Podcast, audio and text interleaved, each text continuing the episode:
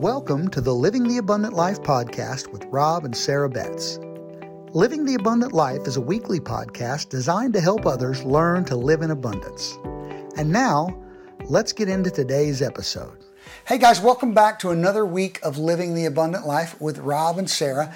Last week, we started talking about a new subject we are calling the Perfect Church. The Perfect Church. Isn't that intriguing? Yeah. Well. How mysterious. Last week, we talked about a couple different points that are so important. And, one thing that we said is the Perfect Church really starts with you. What you're putting into your church is a lot of what you're going to get out of it. Right. And lots of people go from church to church to church looking, and every time they get there, they find something about that they're like, well, if the children's department was better, or if the music was better, but wherever you go, because we are imperfect people, things are never going to be perfect. Right. But the perfect church for you and I is the one that God calls us to. Right. And the things that we do can help to make that the perfect church. Yes. So we're going to pray. We'll do a quick recap of what we talked about last week, and then we're going to right into the next point. So would you pray for us? Sure. Father, we love you. We just thank you for your word. We thank you for revealing truth to us today, Lord, and helping us to be more involved in our church, to find the right church for us, and to be there, to stay, to serve, and to grow. And we just love you and thank you in Jesus' name. Amen. Amen. So last week, the first thing that we talked about was we said the number one way to find or to be the perfect church is to pray for your pastors. Yes. It's so important that you're spending time praying for the leaders in your church. Yes. Your pastor, your children's pastor, right. Associate pastors, all the leadership in your church for all the volunteer areas. Here's the thing. How do I pray for them? How would you want people praying for you? Mm-hmm. That's the question. Mm-hmm. How do you pray for, Lord, help them to do things the way that I think are right. No, that's not going to do it. You pray, Lord, give them wisdom to be able to lead the way that you would have them to lead. Yeah. Pray for those people the way that you would have others pray for you. How would you want me praying for you? If you called me up and said, "Hey, Brother Rob, I want you to pray for me. Could you do that? Been going through some stuff." How would you want me to pray? Would you want me to pray my will into your life, or would you want the Lord's will in your life, that you would walk out His plan for you? Right. So make sure that your pastor, your other leaders within your church, are receiving your time in prayer to let God work through their lives through the prayers that you're praying. I heard one minister said one time, he said, it appears that God can do nothing apart from prayer in the earth. That's because He gave us dominion, He gave us authority, placed us here, and it requires our prayers to put things in motion. So pray faith-filled prayers over your leaders. Absolutely. And, I know sometimes there's a tendency maybe of people to kind of talk negative about this area or this area of ministry in the church. It's a great opportunity to, instead, when you hear those negative comments, just turn them to good, over time. But boy, aren't they faithful? Aren't you thankful for all that they do for us? Always turn it for the good, and don't get involved in that negative talk, because it's so important that your pastor knows you're behind him or her, right, that they know that you're with them. And then the second way, and this is a way you can show that, is be prepared when you come to church. Take notes, bring your Bible, get ready, focus in on the Word, put your phone away. Some of those things that may be a distraction, unless you're taking notes on your phone, things like that. But, be engaged, so when your pastor looks out, he can see your smiling face, that you're with him, and that makes all the difference. It really does. That's right. It's so important that we're taking good notes. They'll see that you're taking notes. Mm-hmm. They'll see that you're engaged. And because you're more engaged, you'll get more out of the messages. You'll go home and you'll look over those notes again later. Yeah, it might be years later. You'll see those same notes and look at them, and you'll think differently about that subject. Make sure that you're taking good notes. Be a good note taker. Be studious. Yeah. And yes, you can take the notes on your phone, certainly, but I take my Bible and I take a notebook. And I write in there every time that whoever the speaker is and what their topic was, what their scriptures were, so that then later on I can go back and I can go over those. And sometimes we'll even go over them together and talk about those things. That's right. So we encourage you to go back and listen to last week's episode so you can get a little bit more in depth on those issues. We told you some scriptures that you can look up to support that, what you can pray over your pastor. And so we're going to go straight into today's topic, which is get involved. So not only get involved in praying for your pastor and the leadership, not only get involved in taking notes and being studious of the word, but get involved. And we can't stress this enough. If there are small groups, find a good small group. If there's a workday, go to the workday. Anything that you can do, if there's an event and you can make it, be there. If they have Sunday school or, you know, if they have 3 services a week, we encourage you as often as possible, get there. It is so important to form those relationships. It makes a small or a big church seem smaller. It makes a small church, you know, people are going to be more engaged. The more that you're coming, the more often that you're there, forming those strong relationships.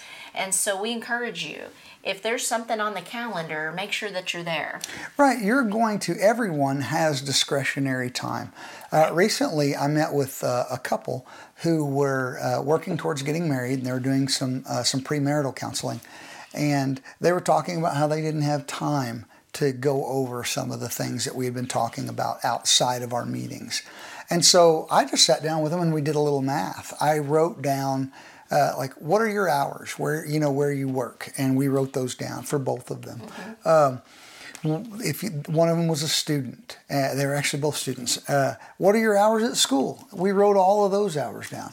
When we looked at their time, there were lots of gaps, lots of areas where they had some discretionary time. Now, I understand people are busy, but if you're like me, you get your if you have an Apple phone, you'll get something at the end of the week that tells you how much you were on your phone that week. And you'll find that, maybe I had a lot more discretionary time than what I realized. If you filled that time, invested that time in building relationships within your church, you would find the perfect church. There's a scripture in Acts 4.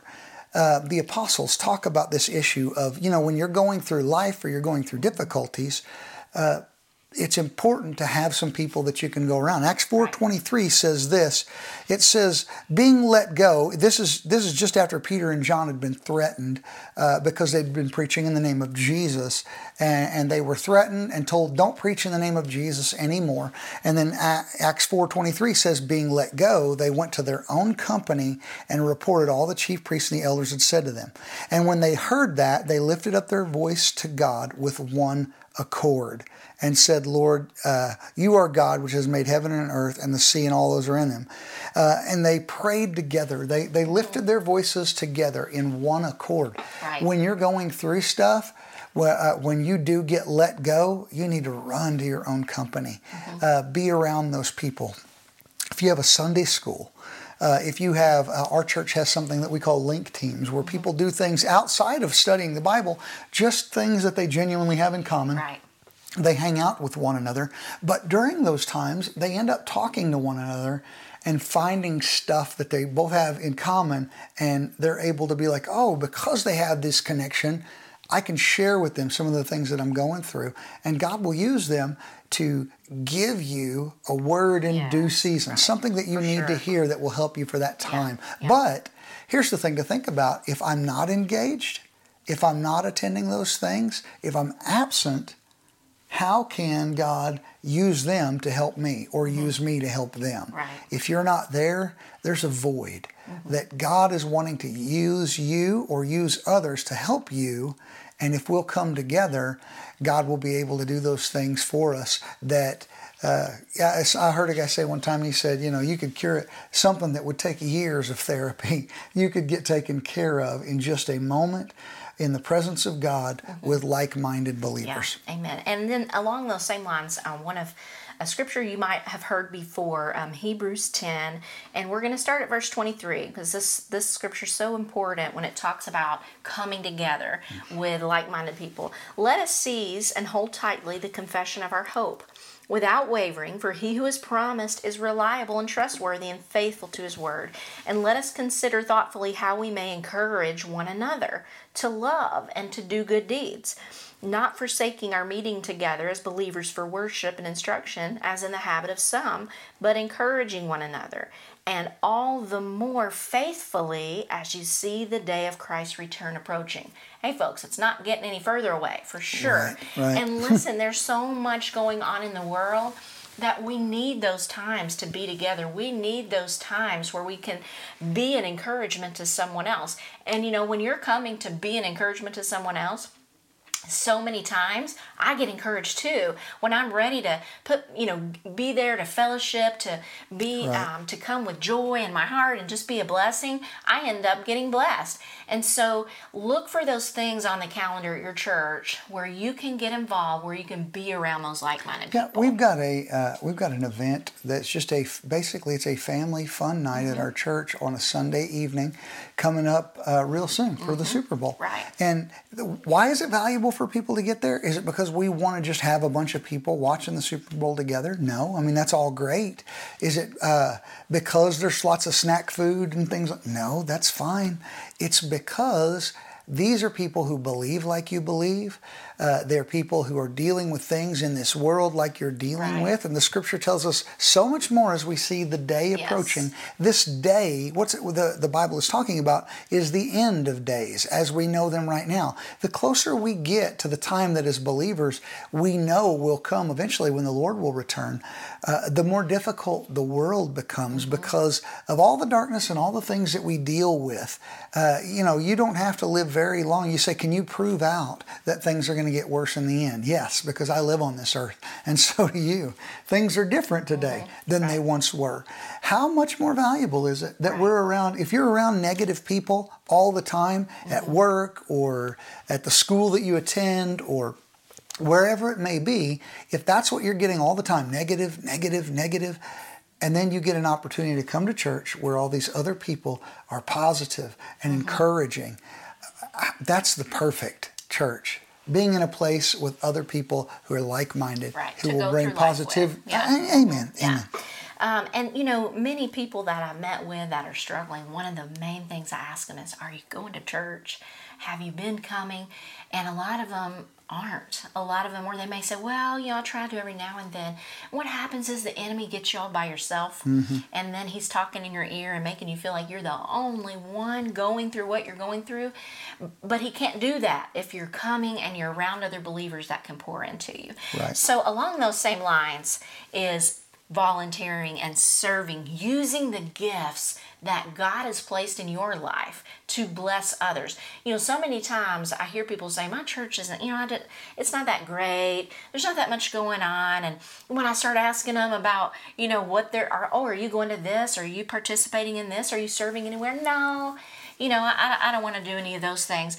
And then I a light bulb kind of goes on for me because I realize you haven't met anybody. You're not putting your hand to anything and giving of yourself, so then you're not receiving what you need to receive. Before we went out and pastored, the first time that we went out to pastor a church, I'm so glad that when I was serving at the church while I was attending school, I was serving at the church, and lots of the lessons that I learned that helped me to, as I was a pastor, didn't come from the lessons I learned studying the Bible at school, which had its, that helped me with sermon preparation. There were some classes I had that helped me with providing spiritual guidance and things like that. But so many of the practical things that I needed to pastor a church came as a result of serving alongside faithful men and women who had been serving in the church faithfully, because it was not, it's not just volunteer work. It is helps ministry. It's the ministry of helps that the Bible talks about. Those people who had been doing that for so many years were pouring into my life as I volunteered alongside them, shoulder to shoulder. And then when I got out into ministry in a pastoral role, all of those lessons that I had learned in Helps Ministry were there for me to pull from. And the Holy Spirit was able to use what they had taught me and what they had showed me in practical ways to be able to make me a better pastor. Yeah. Whatever it is that God is calling you to do, mm-hmm. He's called us all to the ministry of helps. And right. It puts us in great company. Mm-hmm. Jesus called the Holy Spirit the helper. Right. The Holy Spirit is in helps ministry to the believer. He's helping us. The scripture says in John, He'll guide us into all truth. He'll show us things to come. All these things that He does are helps for our lives. Right. You and I should be serving in the church somewhere. We should be helping, because when we bring our supply, God is able to use us to help or bring help to other people. Yes. And looking at Romans 12:1, it says, "Therefore I urge you, brothers and sisters, by the mercies of God, to present your bodies, dedicating all of yourselves, set apart as a living sacrifice, holy and well-pleasing to God, which is your rational, logical, and intelligent act of worship." When you give of yourself, that's worship. When right. You're serving in the children's ministry, when you're in the parking lot, smiling and greeting people, when you're praying for people, wherever you choose to serve, wherever God's leading you to serve, that is using your body for His glory. That's using your gifts for the kingdom. And God can multiply that. And we have seen that so many ways as we've served in just about every area that could possibly be. Maybe, because we've been at a church when we were the only people there, and we were the cleaning crew, the opening crew, the closing crew. We were the helps team. We were everything. And then, as we worked in those different areas, God develops those gifts. If I didn't have a music team and I put myself into, hey, I'm going to learn to play the piano, the Lord blessed that amazingly. We have some different podcasts where we've talked about that a little bit more, but get involved, serve, use the gifts that God has put in you, and just start somewhere. If you think, I don't even know where to start with maybe just being a greeter, or maybe go to your pastor and ask the question, what would you like me to do? Yeah, that's a great place to start if you don't know where to be in helps ministry, would be to go to your leadership mm-hmm. and say, hey, where do you need some help? Mm-hmm. And if you'll say that to your leaders, your pastors, they'll say, "Oh, I've got a place for you." Right. You've got some place that you've got a willing heart to serve. Mm-hmm. You're willing to be a helps minister in our church. We can find something. And when you get going, there were lots of times where we would volunteer in an area until the right person came along. Who right. could do that better than we did, and we would turn that over yeah. and then be used in another area where we could help mm-hmm. in those areas as well. Right. I Absolutely. Want to encourage you this week. It looks like we're about out of time, but this week, pray about some areas. Find some areas in the church that you're in where you can serve. Lord, where would you have me serve? Go see your pastor. Call your leadership and say, hey, I want you to know if you need somebody to help in some area, I'm willing to help. And if you'll do that, I promise you, God will bless you abundantly yes. for the time that you sow into the kingdom. That's right. Amen. And the perfect church is the one that you're involved in, that the one you're engaged in, that the one where you're making relationships and you're being an encouragement to your pastor by praying, you're being an encouragement to others by bringing your supply. So the perfect church, it's with you. It's what you're putting into it. So we encourage you to do those things. Right. Let's pray, and we'll get back together again next week. Father God, we thank you so much for the willing hearts of those people that are watching or listening to us each week. Lord, they are coming up a level in their service to the kingdom of God. Lord, they are attending the perfect church now because you've called them to wherever they're at, but they're going to put their hand to something. Lord, they're going to be the greatest of servers. They're going to be the best helps ministers. We thank you, Lord, that as they put their time in, as they sow their time, give of themselves, Lord, that you'll provide richly for every need in their life to be met as they're meeting the needs of other people. We thank you for your faithfulness to them, for their obedient hearts. It's in Jesus' name we pray. Amen. Amen. Well, guys, thank you so much for tuning in again this week. Until next week, just keep living the abundant life. Bye-bye. Bye-bye.